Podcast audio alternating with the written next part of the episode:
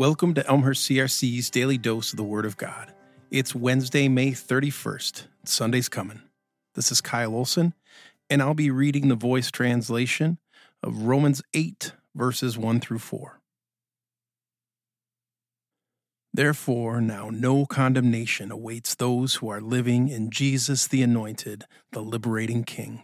Because when you live in the Anointed One, Jesus, a new law takes effect. The law of the Spirit of life breathes into you and liberates you from the law of sin and death. God did something the law could never do. You see, human flesh took its toll on God's law. In and of itself, the law is not weak, but the flesh weakens it.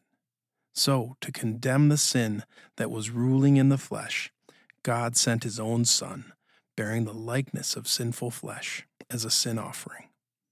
Now, we are able to live up to the justice demanded by the law. But that ability has not come from living by our fallen human nature.